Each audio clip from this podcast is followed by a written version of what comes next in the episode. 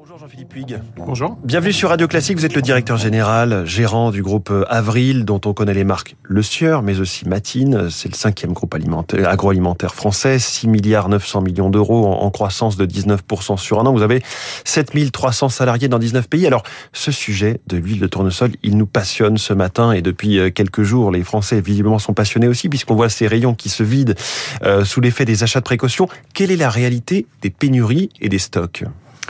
Alors écoutez, oui, le conflit euh, ukrainien euh, vient impacter euh, cet équilibre sur l'huile de tournesol.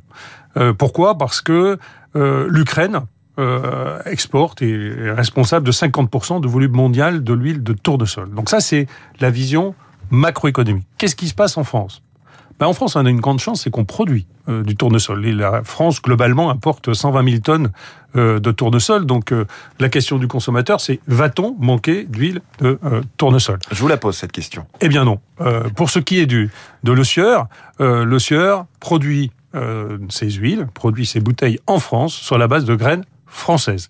Et donc, nous avons su sécuriser les volumes de tournesol au moins euh, jusqu'à l'automne, en attendant évidemment la production euh, française euh, qui, qui, va être récoltée au mois de septembre, au mois de octobre. Donc pour tout ce qui est euh, de, des consommateurs en France sur les marques Le Sieur, je voudrais les rassurer, il n'y aura pas de pénurie, même si aujourd'hui, et vous l'avez dit, hein, on voit les magasins qui se vident. Pourquoi? Parce que euh, finalement, il y a une sorte de vent de, de panique en se disant je vais manquer d'huile de tournesol et donc je vais acheter une petite bouteille supplémentaire. Donc imaginez Mais c'est justement là tout le problème, c'est que on achète des bouteilles supplémentaires, puis on n'achète pas que le sieur. Le sieur, c'est quelle part de marché? Je sais pas si vous avez le, chiffre en tête. Globalement, c'est on fait la moitié de, de, du marché français.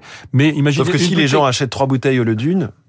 Oui, de mais fait, il va y avoir euh, bah, plus de plus d'huile dans les rayons. Oui, mais la consommation ne change pas voyez, donc la consommation, c'est quelque chose qui est très stable. Donc on va avoir un petit écart, comme on l'a eu, euh, si vous vous rappelez, euh, à la première période Covid, les rayons s'étaient vidés, et puis voilà, quelques jours, quelques semaines après, euh, le, le, schéma logistique s'est mis en place, et finalement, les choses sont revenues dans l'ordre. Donc je pense que les choses vont revenir assez rapidement dans l'ordre, dans les rayons français, d'ici quelques jours, quelques semaines. La consommation, en quelques jours, là, en trois semaines, c'est 20 millions de bouteilles supplémentaires. Voilà, 20 millions. Donc vous imaginez, donc il faut le temps de, de les reproduire. En trois semaines Oui. Et par rapport à combien d'habitude sur une même période La totalité de, des bouteilles françaises, de la consommation française, c'est 470 millions de litres à peu près, euh, si vous voulez, par, euh, par an. Vous voyez, donc, mais ça va rester tout à fait gérable. Donc euh, rassurons le consommateur français.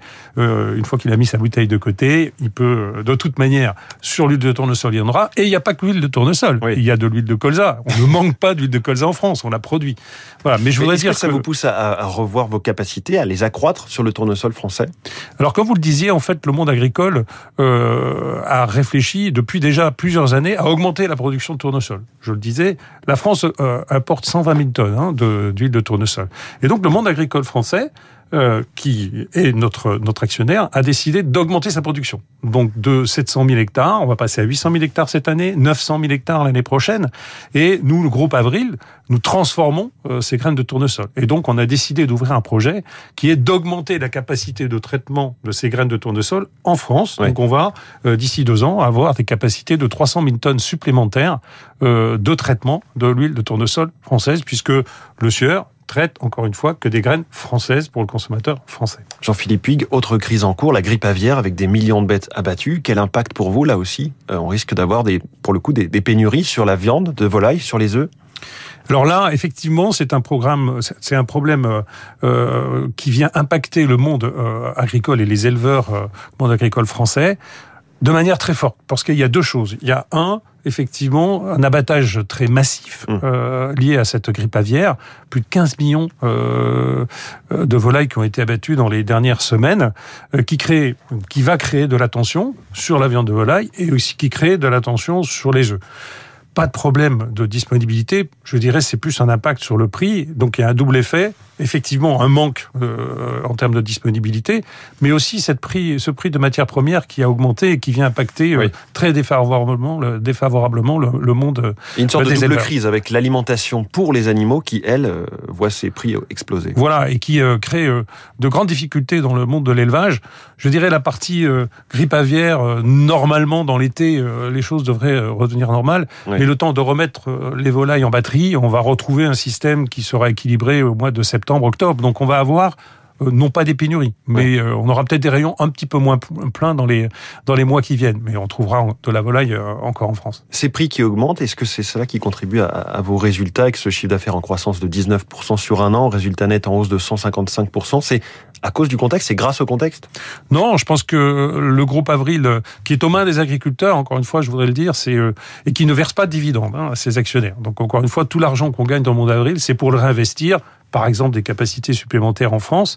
Euh, en fait, on a un plan stratégique à 5 ans euh, de la restructuration, du développement en France comme à l'étranger, et euh, on suit parfaitement bien ce plan stratégique. Et depuis, c'est la quatrième année successivement que nous faisons mieux que notre plan stratégique. Avec 45%, je crois, de, de votre bénéfice qui est réinvesti, c'est ça, au profit des filières? On réinvestit tous nos bénéfices, euh, non pas 45%, on réinvestit tous nos bénéfices dans la filière. Voilà, donc nos actionnaires ne demandent pas de dividendes, ce qui fait un, qu'on est dans un modèle euh, totalement unique au monde. Que vous inspirent euh, ces problématiques, ces crises qui s'additionnent, qui se succèdent à la fois sur l'alimentation, sur euh, aussi crise climatique et ces questions autour du prix? On voit que les négociations commerciales ont rouvert à peine fermées fin, fin février, début mars. Qu'est-ce que vous inspire sur les réflexions sur notre modèle climatique agricole? Bah, je pense que nous, nous sommes dans un modèle qui a été créé dans un petit peu moins, euh, il y a un petit peu moins de 40 ans. Et, et notre modèle, il était pour développer euh, la production des huiles protéines en France, nourrir les hommes, protéger la planète. Donc en fait, notre groupe travaille pour la souveraineté française. Ce que m'inspire euh, finalement ces, ces, différentes crises, c'est qu'il est urgent de travailler pour cette souveraineté euh, de manière à produire beaucoup plus sur notre sol français pour nourrir l'ensemble de la population française. Ça ne veut pas dire l'autarcie, ça veut dire avoir les moyens, euh, tant de l'amont euh, sur, sur, sur l'agriculture que sur l'aval, sur la transformation, sur la qualité des produits, donc produire en quantité, en qualité, au meilleur prix pour le consommateur. Donc c'est cela qu'il faut qu'on travaille et les modèles sont Sacré challenge quand même quand on dit ça. Hein. C'est un gros challenge, mais on le relève depuis euh, pratiquement 40 ans, puisque bah, si on parle de la protéine, il y a 40 ans, on importait 90% de besoins. Aujourd'hui, on n'importe plus que 40% de besoins. C'est encore beaucoup. Il faut mmh. continuer à travailler, augmenter la, la culture euh, du soja en France. Euh, on a parlé du tournesol, mais aussi de la lentille, du pois, etc. Donc beaucoup de diversité, et ce qui va nous permettre non pas d'être totalement autonome, mais de réduire notre dépendance par rapport aux importations étrangères. Est-ce que ça, vous doit, ça doit pousser à des consolidations quand on voit In Vivo avec Soufflet Vous êtes aujourd'hui cinquième groupe agroalimentaire. Est-ce que vous réfléchissez à des alliances?